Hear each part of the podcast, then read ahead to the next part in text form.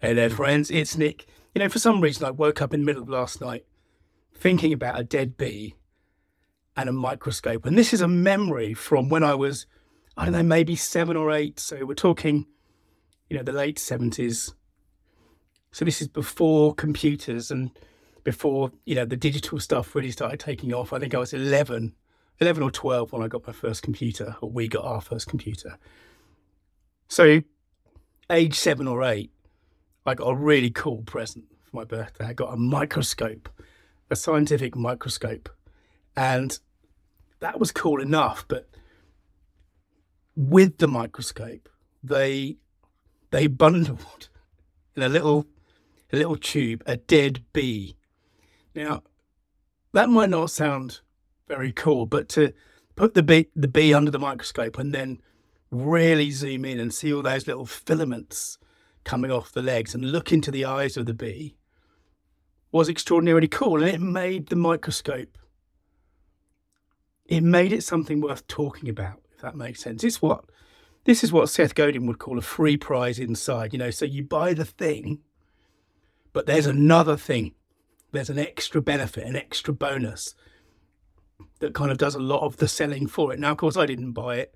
I think my parents bought it for me, but um, it's a powerful idea and it's sort of related to Kathy Sierra's book, Badass, which I mentioned on this podcast a few times a couple of years ago when I read it.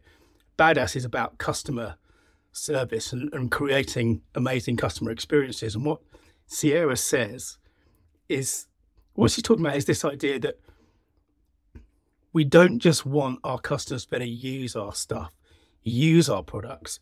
We want them to, to be able to do stuff to be badasses. Like, and you know, whatever it is that you do, whatever service you provide, I wonder whether there's a free prize. I wonder whether there's a dead bee that you can you can offer that feels like yeah, feels like an added bonus. I've been working with a company who well, it doesn't matter what they do really, but as a kind of a side effect of what they do, they help their clients become way more efficient you know, way more efficient than they they would have been. They really help streamline their processes. That's not what they sell, but it's a side effect of what they do. And actually, when you write that in content, in copy, it goes over really well because you know the the the prospect, the potential customer, feels like they're getting something really valuable for nothing.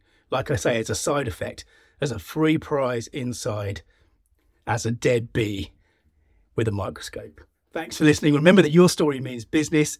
And if you want to dig deeper into how you can tell your story better, search online for story.business. Bye now.